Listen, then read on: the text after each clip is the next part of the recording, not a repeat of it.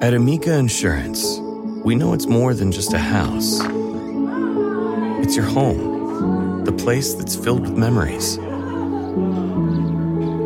The early days of figuring it out to the later years of still figuring it out. For the place you've put down roots, trust Amica Home Insurance. Amica, empathy is our best policy. A Greek supper two ways. From at home in the kitchen, here's Rachael Ray with Rach on the radio. We're going Greek chicken or fish, Greek style in parchment. So I just finished grating garlic. Now I'm gonna zest some lemon. You wanna do this about an hour before dinner so you can marinate.